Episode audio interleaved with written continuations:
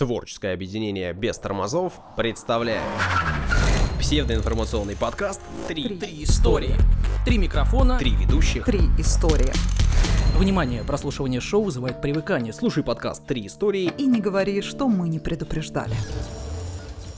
Это подкаст «Три истории». Сегодня мы поговорим о данках, о самом целеустремленном животном и о бикини. У микрофонов Данил Антоненков, Дарья Лебедева и Александр Онищук. Отлично, поехали! Ну и по сложившейся уже традиции, Данил Антоненков, вы первый, и история ваша первая. Первый, потому что буду говорить быстро и долго. Вы готовы переварить информацию? Говорю почти о любимом деле, о данках. Знаете, что такое данк? Данки. Данко знают, да, который вот, свой, да, своим и, сердцем и, осветил да, путь. Да, да, да. И певец такой, их несколько. Твой малыш растет не погода. Вот, про них сейчас и начну. Даша, вот вы в каждом подкасте поете, а сегодня вдруг не стали петь, а читать. Я не его фанат, наверное, просто из-за этого. Ну ладно, хорошо, данки — это такой сленг, обозначающий броски сверху в баскетболе, вот когда мячик как бы закладывается. Вот есть данк, это то же самое, что слэм-данк? Да, да, ну слэм там типа... Слэм тоже, да, англоязычное слово. Ну, в общем, короче, так, с мясом туда. В общем, о баскетболе и о бросках сверху. Итак, э, и расскажу вам вообще всю историю. Постараюсь э, сделать это быстро, но пройдемся аж с девятнадцатого века. Главное, чтобы было о, интересно. О, это я люблю, да, давайте-ка. Все нужно от корней, с самого начала. Значит, э, когда Джеймс э, Нейсмит, это изобретатель баскетбола, в девяносто первом году, тысяча восемьсот девяносто первом году, э, собственно, его изобрел, он и помыслить не мог, что его-то идея его красивую вот так вот извратят. Никаких данков тогда э, не планировалось. Данк — это направление мяча в корзину прям вот сверху, то есть надо дотянуться и вот туда как бы заложить. Ну и э, почему э, стали возможны данки? Это дефект э, имеющейся инфраструктуры. То есть, когда он придумывал, куда повесить корзину, а начали они с корзины, да, то есть начал он Он просто ее присобачил на уровень беговой дорожки в зале, которая находилась на балконе. Вот раньше э, так строили залы, что беговая дорожка была как бы на втором этаже и э, была по периметру. Не внизу, да, э, где бегают. А... По-моему, у нас все-таки не псевдоинформационный подкаст, вот что я думаю. Очень подробно. Вот туда повесили. Я уже записывать начала. Измерили три фута, и оказалось, что можно дотянуться. Ну и вообще Нейсмит ориентировался на то, чтобы баскетбол стал спортом для э, людей стандартных. Стандартные комплекции, и никто туда руками не залезет. Все-таки три ноль пять это достаточно высоко, да, Саша? Ну, ошибочность расчетов вскрылась довольно быстро, уже в десятых годах двадцатого века, то есть уже буквально, да, через двадцать лет после придумки, появлялись люди, которые умели забивать сверху, и не совсем даже обычно, как мы сейчас привыкли, а... Сверхлюди, будем так называть. Ну, там играют, да, такие высокие люди, но находились умельцы, которые... заползали на сетку, которая была... Э, ну, Человек-паук? Которая была, ну, за э, кольцом. Сверхчеловек-паук. Сидели там, им подкидывали мяч, и вот они как бы с этой сетки... Ну, и такой нелегальный, но по тем временам вроде как это было, в общем-то, ну, разрешено. Но вот официальный первый данк был зафиксирован на Олимпиаде в тысяча девятьсот тридцать шестом году и стал причиной скандала. И его автор — это Джо Фортенберри, двухметровый капитан сборной Америки. Решил, что о неспортивных коннотациях броска сверху, которые были в ходу внутри страны, можно забыть в рамках международного турнира. В общем, было неприлично забивать сверху в Америке. Были, представляете, такие времена. Ну а раз э, турнир международный, можно, как говорится, оттянуться. Оттянулся он на японцах, бедолагах. Значит, японцы и так вот невысокого роста, да? Почему так и сло- сложилось исторически, что все решают себя вправе оттянуться на японцах? Ну, да? все, это, все не это... все, а американцы ну, периодически. Ну да, это скорее грустная... Ну и вот, а, они невысокого роста, да, а, а, азиаты, соответственно, этот двухметровый, ну и он оторвался, там, оставил данки, как писали в Нью-Йорк Таймс, показывал поразительное умение, это сейчас цитата, погружать мяч прямо в кольцо так, словно посетитель кафетерия погружает булочку в кофе. Ой. После этого выступили с идеей запретить участие в баскетбольных матчах игроков ростом выше ста восьмидесяти семи сантиметров. Я, кстати, вот об этом бы хотел поговорить, потому что, ну, в единоборствах есть весовые категории. Да. А вот почему в баскетболе нету, нету да. категории по росту? На, Саш, надо заняться тебе с петицией, оббегать коридоры. Я вот ну думаю, так, что да. Почему данки вначале запрещали?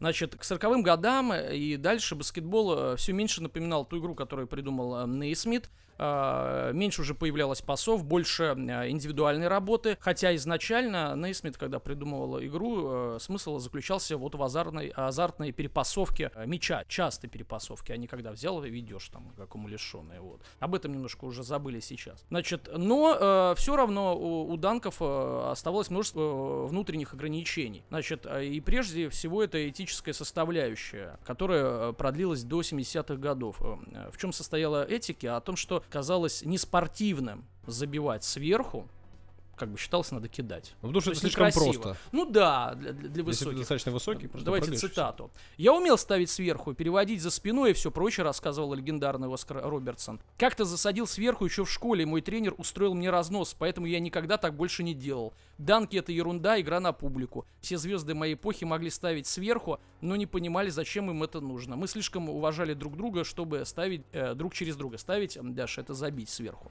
Данка, mm-hmm. перевод за спиной и прочий мусор, для этого не нужно никакой техники. В школе меня научили, что такое хороший бросок, что нужно подобраться к кольцу поближе, что каждое владение имеет значение». Конец цитаты. В общем, относились к данкам... А э- что такое проводить за спиной? Ну, просто мячик... Про... знаешь, да, да. Значит, мало того, это было еще опасно э, для здоровья. Человек, который стал сверху, заведомо считает... Причем для здоровья э, не против кого, да, забивают сверху, а тот, кто забивает. И э, даже не по причине травм, а по причине избития. Ну, в общем, человек, который ставил сверху, заведомо считали провокатором, таким забиякой, и пытались наказать прямо на паркете. Забивакой. Не э, откладывая в долгий ящик. А так, раньше ребята играли э, серьезные, и э, раньше на площадках э, были и драки, это сейчас никого пальцем нельзя тронуть. Ну и э, все-таки данки постепенно пролезали э, подспудно все равно в игру.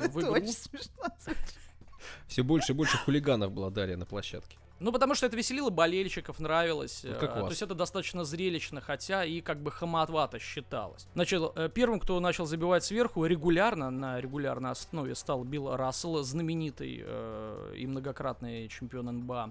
Значит, было целое движение против данков. Целое движение в сороковых годах. Фог Аллен, ученик Джеймса Нейсмита, в Канзасе сколотил группу тренеров и журналистов, которые на протяжении нескольких десятилетий выражала беспокойство. Саш, так что твоя, как бы, ниша занята уже была давно, и путь твой пройден, и, видишь, ничего не подействовало. Но они так не вот, добились успеха. десять плохо лет, работали. Да, выражали беспокойство, недовольство э, деградирующей техникой баскетболистов, разоблачали великанов и э, жаловались, что они пытаются отобрать э, игру у малышей. Ну, в итоге так и получилось. Так и вышло. Вот еще одна цитата. «В баскетболе не должно быть никаких данков. Данк — это не демонстрация баскетбольных умений, а только демонстрация роста». Роста, писал Аллен в тридцать седьмом году в статье за лучший баскетбол. «Когда-нибудь появится целая команда гигантов, одновременно умных и быстрых. Они будут ставить мяч в кольцо одной рукой сверху, как дети, которые опускают монеты в автоматы с жвачкой. Но пусть они ищут для себя какой-нибудь другой вид спорта». Конец цитаты. Не нашли. Значит, Даша, Даша, подожди секундочку. Даша, ты представляешь, о чем вообще речь идет? Вот броски мне... сверху. Баскетбол Во... смотрела? Ну, примерно, да. Подпрыгивают и бам, мяч в кольцо. Да, понимаю, вот. Да. И я это сейчас нам кажется нормальным, да? Шутку, но... да ну... Даша тоже до кольца допрыгивала. Ничего себе. Понятно. Я говорю, что я что-то пробовала с этим делать, но не могу сказать. Главное пробовать. Да. В жизни все. Да. Главное даже для самурая дам. Это путь, да. А не результат. Выход активистам представлялся простым. Поднять кольца на полметра. И так делали э, три раза точно, задокументировано. В тридцать четвёртом году в Канзасе, в сороковом в Вашингтоне, в пятьдесят четвёртом уже в эн бэ а в матче между Лейкерс и Милуоки. Но, то есть внутри чемпионата был один матч, где играли на площадке, ну да, и кольца да, были выше. Да.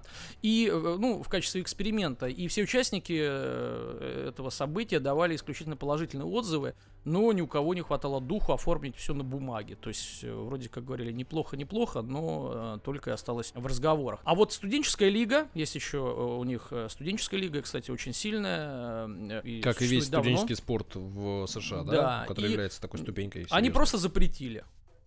Просто запретили. С шестьдесят седьмого года по семьдесят шестой был запрет э, э, забивать сверху. Да. Причем объяснялось это большим количеством травм.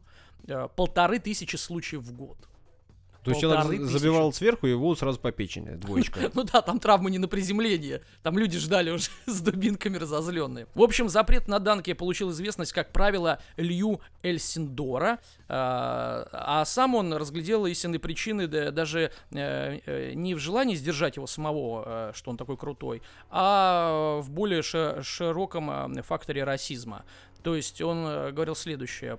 По мне, правила, запрещающие данки, это очевидная дискриминация. Если вы проанализируете ситуацию, то поймете, что те, кто могут ставить сверху, это в основном чернокожие. Данк — это один из главных способов развлечь народ. И нет ни одной причины от него отказываться, кроме одного: не дать вот этому, э, этому товарищу и другим нигерам командовать в этом спорте. Цитата. Конец угу. цитаты. Он прям так и сказал. Ну, а, они могут так, так друг понятно, друга называть. Да. Это мы не можем.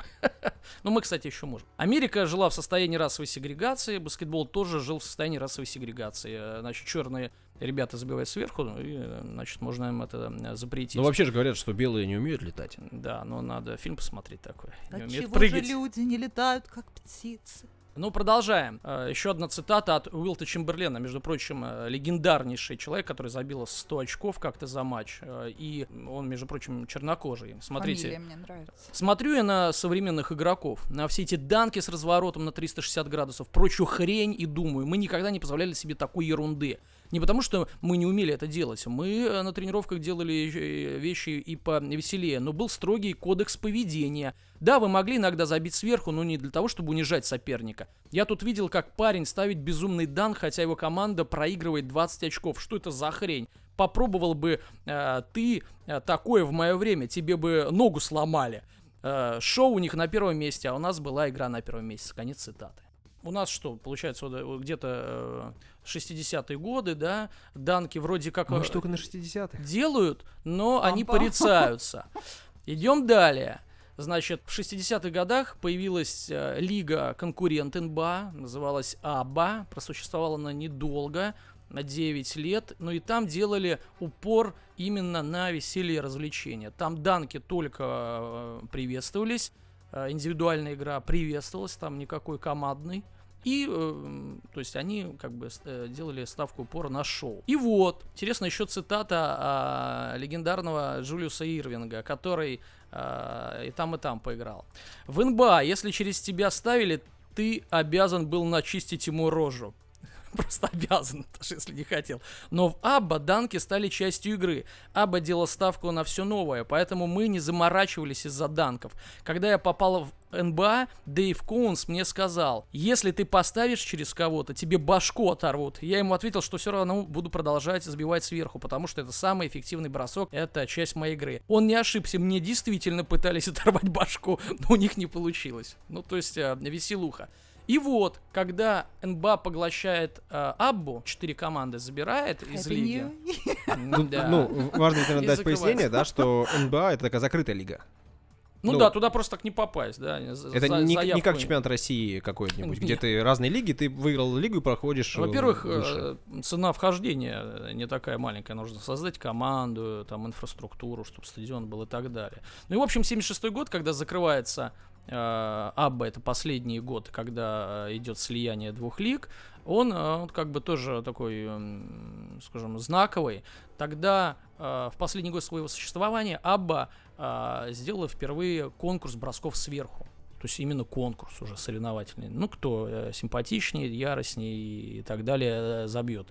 Вот. Ну и эн бэ а вместе с поглощением этот конкурс переняла. И каждый год на All-Star Weekend, это такое где-то в середине сезона проходит, и матч всех звезд, и вот всякие конкурсы. И этот конкурс проводится. Мало того, в семьдесят шестом году и студенческая лига наконец-таки снимает запрет. То есть все сошлось, и данки вроде как э, легализованы. А дальше подключился наш восьмидесятых, наш э, Майк Майкл Иванович Джордан, которого мы тоже все знаем, леген, легендарное его воздушество, который умел прям-таки парить в воздухе и был вот таким вот э, прям там тоже олицетворением своей эпохи и данков.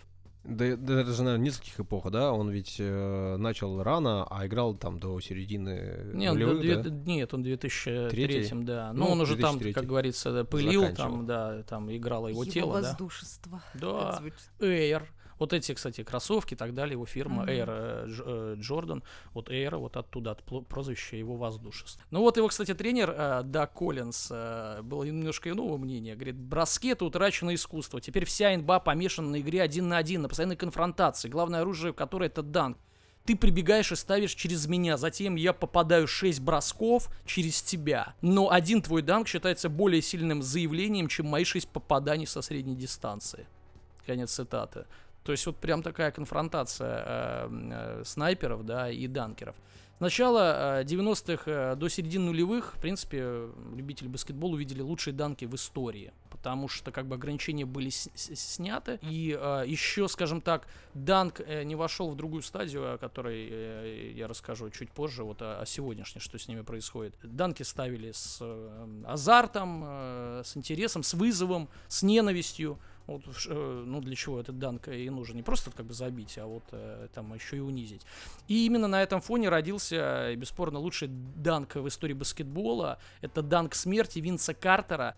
А, ну, да, даже, даже, даже эти названия, я прям это помню. Это я смотрел матч. Надо ненавидеть всех, чтобы выместить вот в этот момент все. Ну, агрессивная игра, да. Агрессивная контактная игра, баскетбол. Я помню это, я смотрел и видел этот данк, ну, живьем. То есть я смотрел прямой эфир, это Олимпиада двухтысячного года. Играют сборная Франции, сборная США. И Винс Картер просто перехватывает мяч, убегает, и перед ним встает человек два восемнадцать ростом. Фредерик Вайс, два восемнадцать. И он прыгает через него? А Винс метр девяносто восемь, то есть э, на двадцать сантиметров ниже. И, и тоже он, мальчик не маленький. И он перепрыгивает через него таким образом, что его голова остается под ногами. То есть он полностью через него перепрыгивает. Не как-то облетает, тол- толкает, вот просто... Салочки какие-то. Ну, это, это был, наверное, лучший данк, действительно, особенно в живой игре. Не, не постановочный какой-то, да, на конкурсе, когда ты готовишься, репетируешь, а вот просто ты взял, как бы перед тобой человек-соперник, который, который должен вроде как тебе помешать, а, а, а ты делаешь такие Но вещи. Но он не привыкший через него прыгает. Два, ну да, два восемнадцать он даже подумать не мог. Но он как стоял, так и стоял. Ну, это надо, Даша, тебе посмотреть, тебе понравится. Я думаю, что все можно набрать, да, в ютубчике. И да, и, это, кстати... Винс Картер, он же Винсенити. У всех есть, э, Даша, э, прозвище. прозвище Винсенити. Винсенити. Касселицы, знаю одного. Вот в двухтысячном году он выиграл как раз-таки перед Олимпиадой данк-контест, и он до сих пор, считается, двадцать лет прошло, а там фанаты баскетбола до сих пор говорят, ну это лучше. И вот с тех пор все испортилось, уже не тот данк-контест, тогда-то были времена. Ну, действительно, в двадцать первом веке на конкурсах уже изгаляются как могут. Переодеваются в костюмы суперменов, прыгают через машины, задувают свечки на кольце, то есть забивают сверху и тут же дуют э, на свечку. Ну, показать, что так далеко за- запрыгнуло и может задуть свечку. Мешкает, забивают, наверное, очень. Два кольца одновременно двумя руками. Два мяча.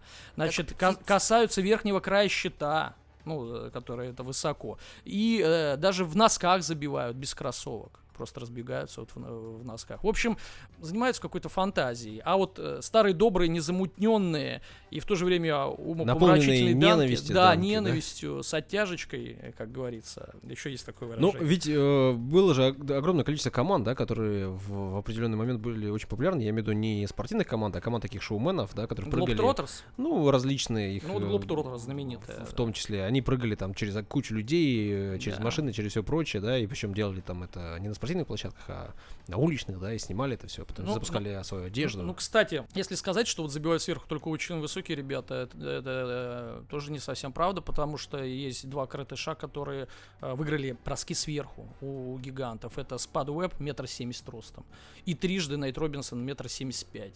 И вот они выиграли там. Ну, потому что, когда маленький человек взлетает, его... Во мне пры... метр семьдесят два, это мало. Ну, вот, можно было бы... Это мало? Для баскетбола это, это ничтожно мало. Нет, ну вообще для человека. Для, нет, для человека нормально. Вот в японский баскетбол. Ну, да. А для да, девушки много. Да какое же много.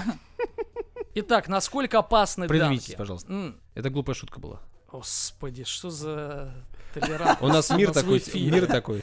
Какая гадость. Давайте без перебора с толерантностью. Вот именно. Ну и что с данками сейчас? Совсем чуть осталось. Данк не то чтобы вышел из мод, но совершенно точно перестало вот так резонировать, да.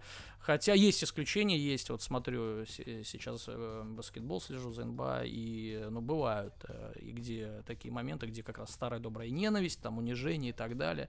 Вот, но сейчас уже не ждать уже так нельзя. Старая добрая, добрая ненависть. ненависть. Да, да. Ну а что, на ней все, вообще вся эволюция, вся держится. Экономика, вся война, все на ненависти и конкуренции построено. Ну и с искусства данк превратился в нечто шаблонное. Настоящие постер-данки, есть такое еще выражение, постер-данк, это когда, ну, куча же, да, репортеров фото потом делают картинки в интернетах, а я еще застал времена, когда у меня были дома постеры игроков эн би эй. Реально большие плакаты, где он летит. Это называется постер-данк. Красивый данк, который запечатлен с нужным ракурсом.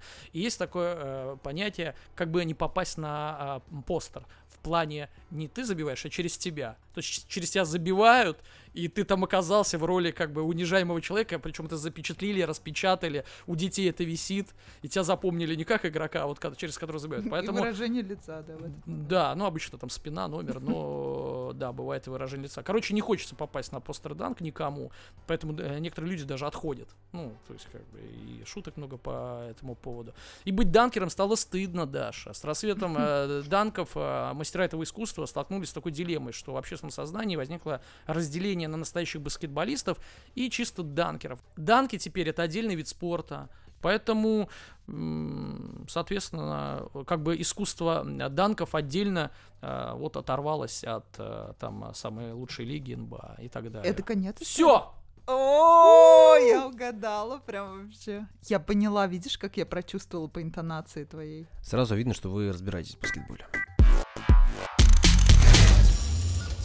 Ой, я уже забыл, что я хотела вам рассказать. Я так погрузилась в историю Дани. Ну, ты вспоминай, соберись, вспоминай. Вот скажите мне, какое животное вам кажется наиболее целеустремленным? Черепаха, очень терпеливая. Потому что Ахилл никогда не догонит черепаху, да, это заяц. Или улитка, которую смотришь, она через дорожку идет. Она очень целеустремлённая. Да. Саша, это плагиат, ты придумала, ну что-то. Ну да, д- действительно, что это за фигня. Давайте, вот этот рейтинг будет первый. Я знаю, там самые умные, самые быстрые, самые толстые, а у вас самые целеустремлённые. Давайте. Нет, ладно, допустим, я слишком а, широкий а, задала, значит, диапазон вопрос. Какое из одомашненных животных вам кажется наиболее таким умненьким и сообразительным? Точно не коты. Целеустремлённый или умный? Ну... Целеустремлённый баран. Так. Почему да, умный, ну не знаю. Адама... Ну да, целеустремленный. Нужны пояснения, почему баран. Вы видели баранов-то в жизни своей? Да. В деревне. Угу. А я, кстати, мне кажется, ни бадачи. разу не видела настоящего живого барана. Козлы бадачи. Овечку видела, ягненочка видела. Саш, ну кто? А Скажи. Ягненочка на столе или пока еще жующим травку?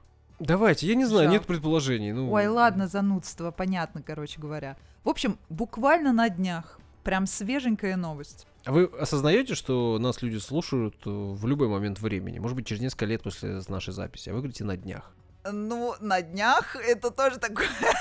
То, то есть, на самом деле, дня. тоже Надо не на говорить, днях. И все. Тоже эта новость была когда-то. Ну, недавно. Окей, окей. В общем так, недавно ученые сделали анализ того, как животные ведут себя в ситуации, которую они не могли решить сами. То есть им, по идее, нужна была помощь человека, чтобы ну, например, решить какую-то ипотеку, конкретную да? ситуацию. Ой, кстати, слушайте, увидела в метро рекламу... Ни одного барана знаю такого, который взял ипотеку. Я такой же был. Вот-вот. Увидела в метро рекламу ипотеки одного, не будем говорить, какого банка, и рекламировала ее как раз животное лис. Мне было так смешно, но это действительно самый... То есть тебе намекают уже в рекламе, говорят, что... Чувак, лучше не надо, тебя, скорее всего, обхитрят. Да, и он такой миленький, еще нарисован с гитаркой, с такой с укулеле, значит, стоит там пустят. Такой. Ну, вообще, ипотека, рекламируемая лисом, это забавно. В общем, ученые, да, сделали анализ, вот этот вот. Результат этого исследования опубликовал научный журнал Animal Cognition, познание животных переводится. Cognition. Да-да-да. Cognition. За последние несколько лет нейрофизиологи и зоопсихологи нашли множество свидетельств того, что типично человеческие особенности мышления и наши способности проявлять сложные именно эмоции характерны для многих других животных, В том числе, ну, понятно, для собак, приматов, как известно, шимпанзе самые э, вообще умные животные, да, на планете, и даже воронов. Ну, про воронов я тоже думаю, что многие знают. Ну, кстати, да, вроде говорят, умные они. Э, я даже знаю этому прямое что-то. подтверждение. Когда моя мама работала в музее, вместе с ней, э, ну, моя Работал мама работала... Ворон. Но на такой нижней должности и подсиживал, да? да? Маму, что в итоге оказалось? Нет, мама работала в фондах тогда. Кто вот, преуспел? Э, с ней э, в соседнем кабинете в отделе природы работала Вон другая интригер. женщина, и у нее была маленькая дочка. Но она по образованию биолог. Ворон дочка. унес и... дочку? Нет, нет, все не так. И шантажировал э, маму. Мама вместе с дочкой спасли из рук кота вороненка маленького. И ему поставили тазик, то есть он сам понимал, что ему нужно помыться. Он сам вставал и мылся в этом тазике, и он мало того, что узнавал себя в зеркало, он прям красовался перед ним. То есть он себя в зеркало узнавал. Не путал зубную щетку, а это... не брал чужую. Да, наверняка, наверняка. Мы знаем, что у птиц да, люди многие. зубы да, острые, да. Вот, и, короче говоря, он прям себя в зеркало узнавал, а это же первый признак того, что животное сознательное, вот, Даша, как известно. Ты осознаешь, что эту часть истории я вырежу? Почему? Почему? Ну ладно. Короче, к примеру, несколько лет назад ученые обнаружили, что собаки общаются с людьми, чтобы привлечь к себе внимание и получить положительные эмоции. Такие собаки-добрячки, отдают всех себя. При этом они понимают интонации и смысл слов, с которыми к ним обращаются сами хозяева. Схожие, хотя и менее выраженные способности и черты характера ученые открыли у лошадей и даже коз. У баранов нет. Козу надо почесать так, за ушком. Короче, вот из самых э, вновь появившихся домашних животных, именно те, которые могут жить в квартирах, а не только в домашних каких-то деревенских хозяйствах, фермах и так далее, это кто, кто, кто, догадайтесь, пиги, догадайтесь. Мини. Да, именно, мини-пиги. Мини-пиги. Мини-пиги. И вот именно вот этих вот э, забавных хрюшек решили сравнить с собаками э, в плане целеустремленности. То есть, насколько они умеют решать сложные задачки. Короче говоря, провели опыты венгерские зоопсихологи. Они в течение трех лет воспитывали нескольких карликовых домашних свиней в тех же условиях, что и собак. Свинью воспитывать так себе занятие, да? Когда свинки выросли, будем называть их свинки Пеппы. Они же мини. Да, они же мини-свинки Пеппы. Никогда не видел вживую, только новости видел, да. Может, они физически не выросли. Что кто-то по Петербургу гуляет со свиньей. Но если ее разрезать, у нее будет столько колец, сколько ей лет. Я такое слышал. Или это только для деревьев, верно? Это рубрика «Жестокие шутки» от Дани, да. Э, есть такой ведущий, Василий Царев. Вот он недавно тоже, ну, могу сказать, недавно публи- публиковал у себя в Инстаграме фотографию, как человек действительно в Питере в районе Коменданной гуляет. Так с, это известный э, факт, да, он часто гуляет. Эти новости постоянно выходят. Я это видела уже много раз, и поэтому говорю об этом. Короче, когда эти свинки выросли, эти мини-пиги, ученые стали следить за тем, как а, они и собаки будут вести себя в ситуации, которые не смогут самостоятельно разрешить. Для этого что ученые сделали? Они помещали внутрь прозрачного пластикового контейнера, отправляли их сначала на работу, отдавали им с собой контейнер. Собирали там эти сэндвичи. Да-да. Так, и съешь до трех часов, иначе стухнет. Обязательно, не затягивай. Или в холодильник положи. Клали, короче говоря, в пластиковый контейнер порцию еды. Мне кажется, это все образ, это про Еще жены раз, мужей. Давайте, давайте соберемся. Что делали? Ученые сравнивали мини-пигов и собак, просто клали порцию еды в контейнер, ставили угу. перед ними. Э, ну, естественно, еду, та, которая пахла. Так привлекательно, чтобы было ради чего стараться этим Даже животным. Я, кстати, не уверен, что э, то, что едят свиньи, пахнет привлекательно. Для них. Так а откуда ты а. знаешь, что мини-пиги едят? Василию звонит. Это отличает, кстати, вот кто не знает, я вот не знаю. А мини? А это отличается просто от больших свиней, их потребности да. вообще? Ну вот, я даже да, думаю, что... Они съест сколько... двухсоткилограммовый боров. Я бывал ну, в деревнях. это, это понятно, да. Ой, я как-то раз видела живую свинью огромную, я так ее испугался. Это Круче уж... было бы, если Василий это с большой страшнее. ходил бы. Страшнее. Да? Василий фотографировал человека, который с ней ходил. А, ну все равно круче было бы. Нет, человек фоткал его. Василия. А потом говорил, что это свинья. Да что за шутки у вас?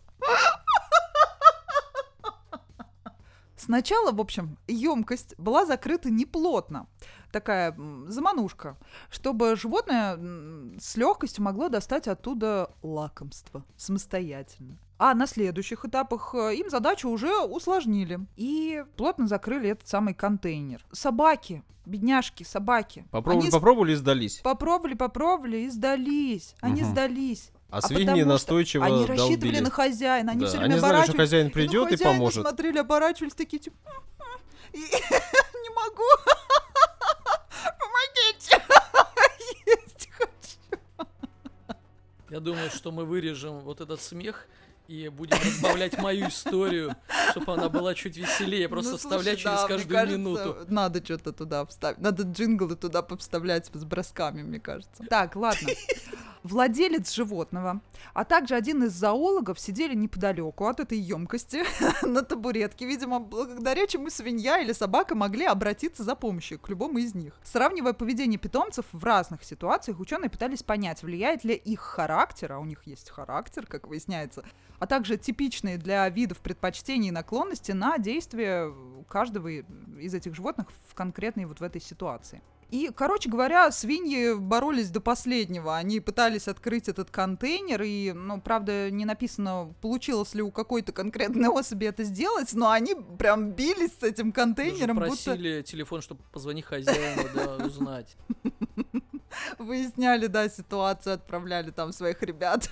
Хозяин не отвечал, а выходили через друзей. Свиньи такие в малиновых пиджаках и в золотых цепях, да, это очень смешно. Вот. Британские ученые работали над экспериментом. Наши любимые. Нет, там несколько вообще из нескольких стран, но вот тут речь идет о, в этой новости о венгерском. Значит, один канадец, а, австралиец, Венгрия. британец да. и ирландец, Саш.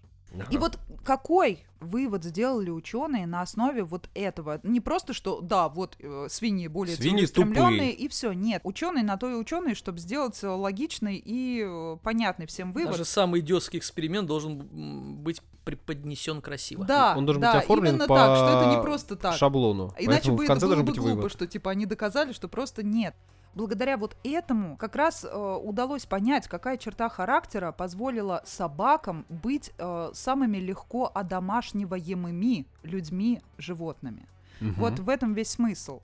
То есть э, благодаря этому стало понятно, почему собака же, она ориентируется на хозяина, она в нем нуждается. А нет, вот. Нет ли тут потери причинно-следственных связей? Может быть, э, э, собака как раз-таки... То самое, ж... Нет, то самое животное, которое давно-давно уже одомашнено. Так, да. Тысячелетиями. Да, теперь и поэтому разбираются, а... почему, по каким нет, причинам. Нет, и поэтому-то каким... уже эволюция случилась, и она обращается к хозяеву.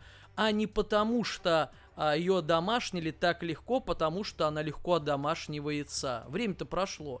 Может, даже свиньи менее одомашненные, чем э, собаки, насколько я помню. Ну, по, Первый... по крайней мере, свиньи точно в домах э, живут поменьше. Они живут обычно в хлевах где-то. Так нет, но и собака же это общаются. Одно из первых одомашненных ну, да. животных. И, понятное дело, собака отличается от, например, того же сегодняшняя самого волка. Собака, сегодняшняя это собака. Это не та собака, с которой общались это люди. Это, естественно, сейчас уже сколько навыводили. Но определенные какие-то принципы и вот эти вот черты характера, которые отличают ее от других животных, чувствую, которые в общем, позволили. Научный тут подлог и неправильная трактовка итогов эксперимента ну, на свой быть... лад. Знаете, иногда надо эксперимент под себя так да, подделать. Данил сейчас говорит как профессионал в этой области. Он статист. Одомашнил не один десяток собак и свиней. Да, мы поняли. Нет, ну у вас же как образование связано со статистикой же в чем-то, да? Вы же да. считали же. Вот легенькой промышленности, статистический да. отдел, да, понятно. Вот, аж как дела у кошек? В этом плане. Ну ладно, все начали заводить свиней, все поняли, что если вы оставите свинью дома, то она по-любому откроет все двери и найдет этот корм и не останется голодной, да, холодильничка она заглянет обязательно, там на свет побежит, хрюкая весело и радостно. Как дела вот обстоят с кошками вообще? Кот будет орать, сидеть и орать, дай жрать. А, а потом уйдет, да. По, по поводу кошек было проведено совершенно другое исследование, которое не касается темы еды. Несколько лет назад оно было проведено в ходе эксперимента. Кошек помещали в специально оборудованные комнаты вместе с владельцами, незнакомцами или в одиночку. То есть вот три варианта. Угу. Кого-то с владельцем, кого-то с незнакомым человеком и в одиночку. Наблюдая за поведением животных посредством камер, ученые пытались выявить проявление различных типов привязанности. Ожидалось, в общем-то, что кошки, как и собаки, испытывают к своим хозяевам привязанность. Ну, как все, по крайней мере, надеются, что их животное привязано. Нет, относительно кошек это не работает. Да. В общем, не только радость при встрече анализировалась и так далее. То есть кошки, что они делали? Они, конечно, к хозяину проявляли больше какого-то внимания, то есть они мяукали, больше, когда их хозяин из комнаты выходил. Но больше ничего замечено не было. Это такой смешной эксперимент. То есть никто как бы и не надеялся. Ничего не произошло. Кошка гуля... как гуляла сама по себе, так она и продолжает гулять сама по себе. И, по сути, эксперимент показал, что в отличие от собак, кошки не считают владельца гарантом своей безопасности. И основы их вза... взаимоотношений с людьми нужно искать в чем-то ином. Ключевой вопрос, сколько было потрачено денег на этот эксперимент, да, который вот... бы сказал и так каждый.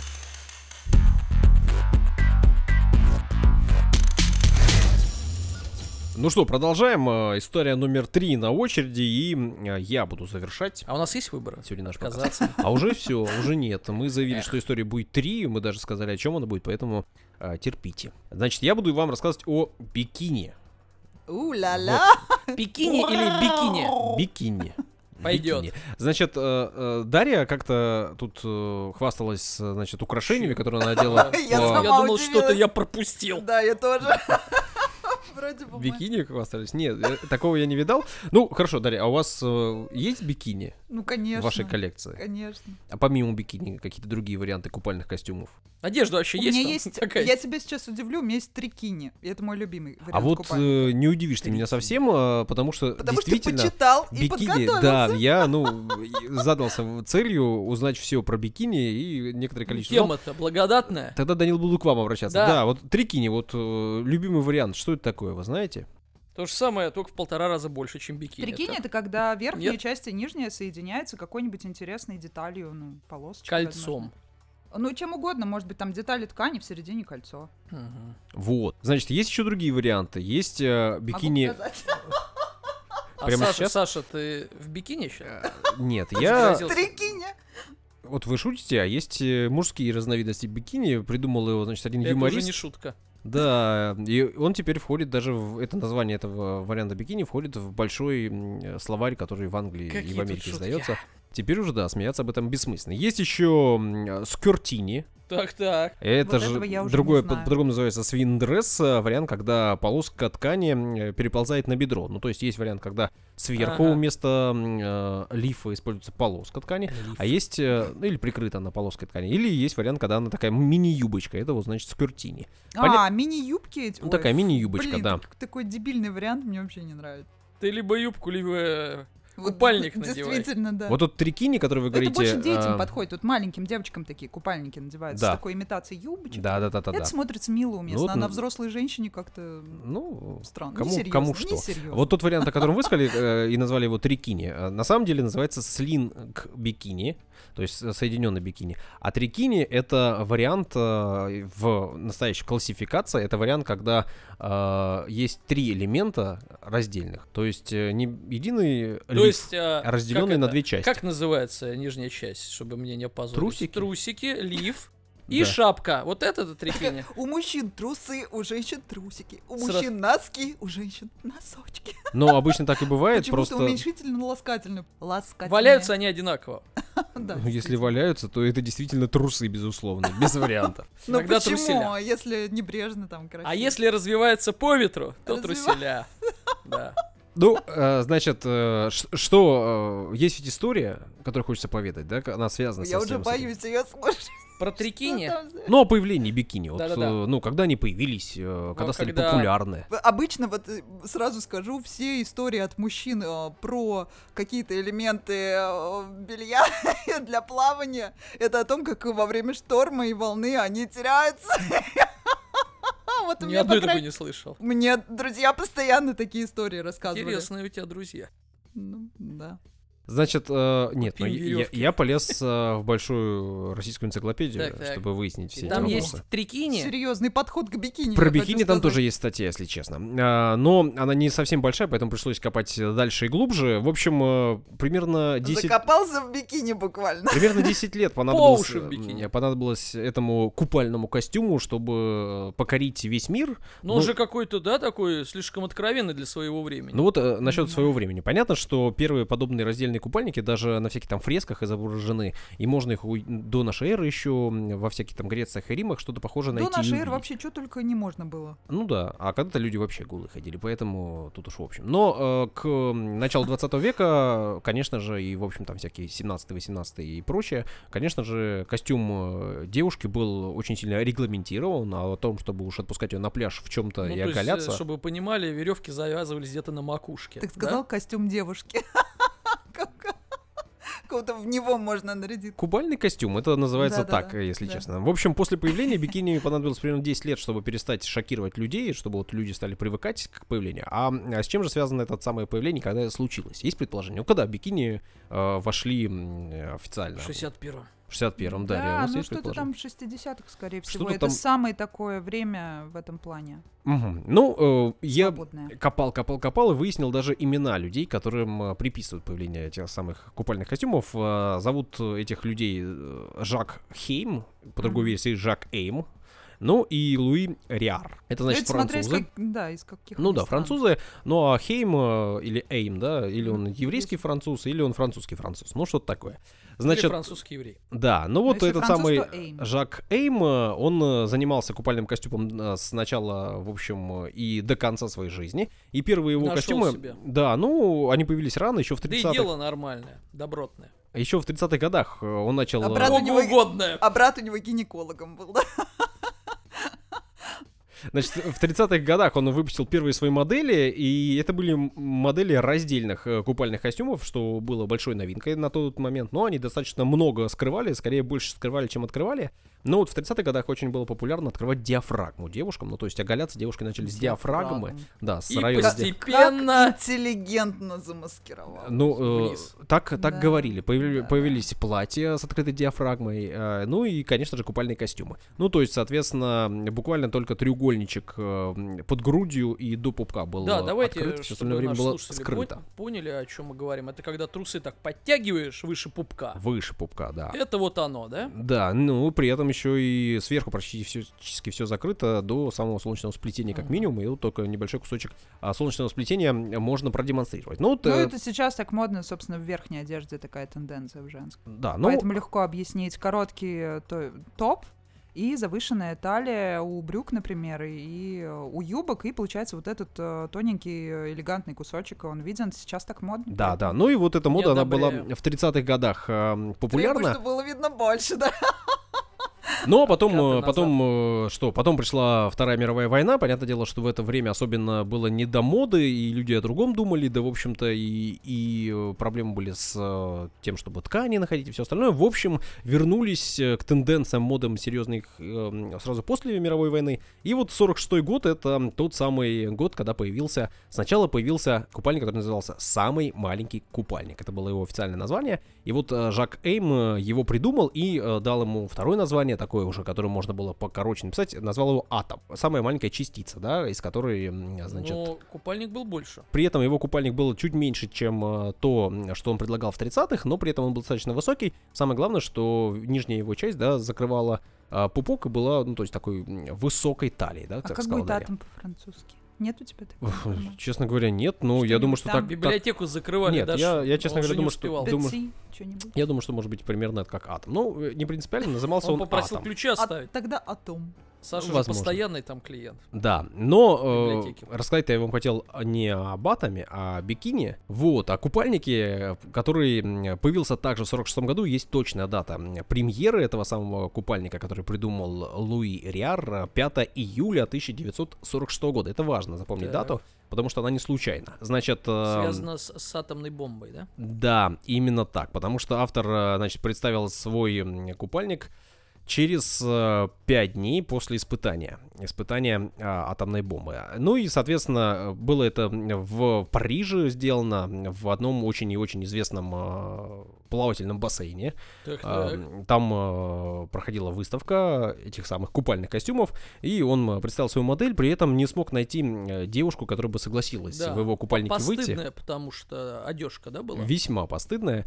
Э, значит, он говорил, что настоящий бикини должен... пройти сквозь кольцо девушки с ее пальца. То есть девушка должна снять Нормально. колечко, и вот в это Лучше небольшое отверстие, да. Это помните, как в, в мультфильме «Мадагаскар», по- по-моему, какая-то часть, где э, тигр прыгал все через более маленькое, маленькое, mm-hmm. маленькое огненное колечко какое-то там микроскопическое. Ну вот, э, значит, э, пришлось ему стриптизершу пригласить, mm-hmm. девятнадцатилетию Опытную. Мишлин Кол- Бернардини. девятнадцать лет всего-навсего, А-а-а. значит, девушке было, Мишлин э, Бернардини. И вот она э, отправилась в этом купальном костюме на подиум, так сказать, в этом самом... Не привыкать. Такой, да, импровизированный. Она сказала, а что так много ткани? Да, ну, примерно, наверное, так и было, потому что обычно она танцевала обнаженной. Но, э, соответственно, с названием мы уже понимаем, что называется она «Бикини». Ну и а Дан- Данил разгусил, да, э, раскусил «Атолл», да. «Атолл Бикини» да. есть такой. Э, я из другого теста. Я, я-то почему вдруг заинтересовался? Потому что, ну, никогда не задумывался, к чему вот эта вся история. Я задумался, почему же «Бикини», да, название. Mm-hmm. Данил раскусил меня, и, в общем, все верно. Называется он благодаря, в общем, «Атоллу», который располагается в Тихом океане. Ну и действительно это связано с атомными испытаниями. пятого числа был представлен купальник, и, видимо, название пришло вот примерно в этот же момент, потому что всего-навсего первого числа были проведены испытания, первые испытания на атолле Бикини. И тут есть такой мостик к названию «Атом». Видимо, да. Да, именно, именно тут такая э, рокировочка, да, у одного было атом, это самое меньшее. Хотя, казалось бы, вообще не связанные никаким образом сферы. Почему? Да. Атомная бомба. Да, ну вот атом. атом... Нет, я имею в виду а. вообще да, атом, тема белья. Это значит, почему это атом? Это женская тема. Почему атом? Ничего не связано. Ну, не совсем. Почему атом? Потому что э, наименьшая неделимая единица, и он представлял свой купальник как самый маленький купальник в мире. А этот купальник уже вышел э, как, э, значит, еще меньше. Потому что атом купальник. Расщепляли. Да, его расщепляли, и он наз- назвали «Бикини разделенный атом». Ну, «Бикини-ботом». А, то есть это целое название «Бикини разделенный атом», а потом да. сократили это такой... «Бикини». А могли оставить просто название «Разделенный атом», так ведь? Ну, ну, оставили какое-то не очень бикини. Представляешь, ты в чем буду? В разделенном атоме пойду сегодня. Ну, это ведь уже было сорок шестой год, уже такая рекл- рекламные слоганы вовсю mm-hmm. были. И вот у него был рекламный э, слоган «Бикини, разделенный атом». Еще у него был «Бикини» — это купальник, который меньше, чем самый маленький купальник в мире. Mm-hmm. Ну, вот как-то так. Ну и, в общем, уж если мы поговорили, заговорили про атолл Бикини, то давайте уж про него расскажу. Хотел я вот, в общем-то, об этом тоже Лучше немножко поведать. Направиться было бы туда. Да вот, чес- честно говоря... Сейчас же там совсем... Зам... Или еще ну, уже прошло э, все это? Честно говоря, Радиация и прошла. До испытаний там особенно делать было нечего, да. а уж теперь там точно делать нечего, все там загрязнено и весьма-весьма сильно, значит, потому что первые испытания там проводились, как я сказал, первого июля сорок шестого года, а вообще-то, ну вот по информации официальной, значит, США провели больше тысячи ядерных испытаний вообще, и большую часть из них они провели, значит, на полигоне в штате Невада, а второе место, где они по количеству испытаний провели, это как раз-таки вот такие Тихоокеанский испытательный полигон, Маршалловы острова, и это вот тот самый Бикини. Самая миролюбивая нация. Кто? Американцы. Ну, это политика... Следующий, следующий наш подкаст о политике, слушайте. С- серьезная, да. Я, я тут больше про географию вам готов рассказать. Ну, вот, например, что площадь острова всего-навсего пять километров квадратных. Ну, то есть, mm-hmm. малюсенький, и если на него посмотреть... Два он... на два с половиной. Нет, э, если Вытянутый. бы... Нет, он э, похож, это же атолл, он похож, значит, на э, окружность. Угу. По большому счету такая вот окружность. Э, да красиво же. Полосочка. Красиво, но и до испытаний там, в общем, не, не жило большое количество людей. И чем они там занимались? Рыбалкой в лучшем случае. Это такие затерянные острова. Красота же. В Тихом океане. Но... Дикарями уехать, отсидеть вечернюю зорьку, махнуть, а? Взять гитару, шашлык. Что вы... Это другой подкаст начался. Значит, э, про политику, да. Мне показалось интересным, что на самом деле этот остров изначально э, назывался атоллом Эшольца. Так. И э, кто бы его мог э, обнаружить в океане, обнаружил его наш русский капитан. Было это в тысяча восемьсот двадцать пятом году. Звали О. нашего русского капитана Отто Евстафьевич Кетсуба. Uh-huh. Вот. Ну и назвал он его атоллом Эшольца в, в честь, значит, еще одного замечательного российского естествоиспытателя-путешественника, которого звали Наши Иоганн парни. фон Эшольц. Наши ну, так, т- такие вот русские ребята. Чистые. Да, ну, можно о них почитать, если заинтересуетесь. Действительно, они такие заслуженные.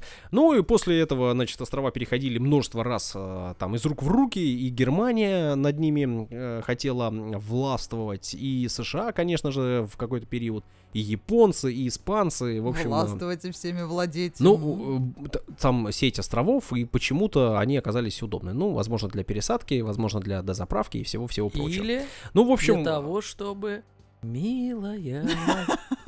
Самое интересное, что в восемьдесят шестом году США, в общем, признали независимость Маршалловых островов и сказали, ну, ребята, дальше вы сами разбирайтесь, пользуйтесь. Учитывая, что, в общем, большую часть этих самых островов они загрязнили весьма-весьма сильно, и они сейчас э, непригодны для проживания. Пользуйтесь. Да, и, и на том же, значит, бикини, которые, да, вот мы носим так, себе. Так, ребят, хватит все бикини. Загрязнять, выкидывайте в урны вообще все свои. Ну, вот они бикини. на бикини, они, значит, построили... Э, Надо из... иметь съедобные бикини, чтобы О, они... какая тема пошла. Давайте я сглажу неловкий момент. Милая моя... Какую вам еще информацию рассказать? Мне кажется, что вы не настроены на поглощение серьезной информации. В смысле? Давай рассказывай. Да нет, я практически все, что хотел рассказать. Единственное, что, наверное, не сказал, что перекресток, точнее даже перекрестки называлась операция, да, испытание. Хотели они три э, взрыва произвести. Это были первые взрывы надводные и подводные взрывы. Ну и, соответственно, еще был третий запланирован, но его решили не проводить, потому что разрушения были таковы и загрязнения были таковы, что было уже неинтересно. А подводный взрыв, он каким последствиям ведет? На самом деле ужасным. Как раз таки значительно более ужасным, чем надводный или там наземный. Потому что при наземном взрыве проявляется столб, значит, горячего воздуха, который устремляется вверх, и он устремляется на высоту там до одиннадцати-двенадцати километров, или даже выше иногда, в общем, туда, в стратосферу, и все загрязнения на это огромное расстояние поднимается и потом на территорию всей Земли распространяется. Таким образом, само загрязнение в каждой точке конкретной уменьшается. Под... Площадь увеличивается. Да-да-да, загрязнение, а, соответственно, степень загрязнения меньше. А подводный взрыв, он загрязняет очень сильно всю территорию, воду и, в общем... Последствия а ужасные. Течение там да. все такое нет? Не и течение, и все прочее. В общем, вот это как раз таки вторым был подводный взрыв, и после него решили уже не проводить. Там и все корабли поразрушали. Есть и фотографии, и есть и даже кадры такой киносъемки. Можно это посмотреть, как выглядит остров Бикини, и как он выглядел в сорок шестом году. И ни одного человека в бикини там. Только в фуражках. Ну, скорее в костюмах химзащиты э, там стоит быть. Хотя дайверы — это одни из тех э, смельчаков, которые отправляются туда до сих пор. Отправляются, ныряют, смотрят кораблики. Ну, что еще? Давай про купальник еще что-нибудь. Давай уже показывай, что там. Да, да, ой, ладно, все, раздевайся. Мы знаем, что ты в трикине пришел.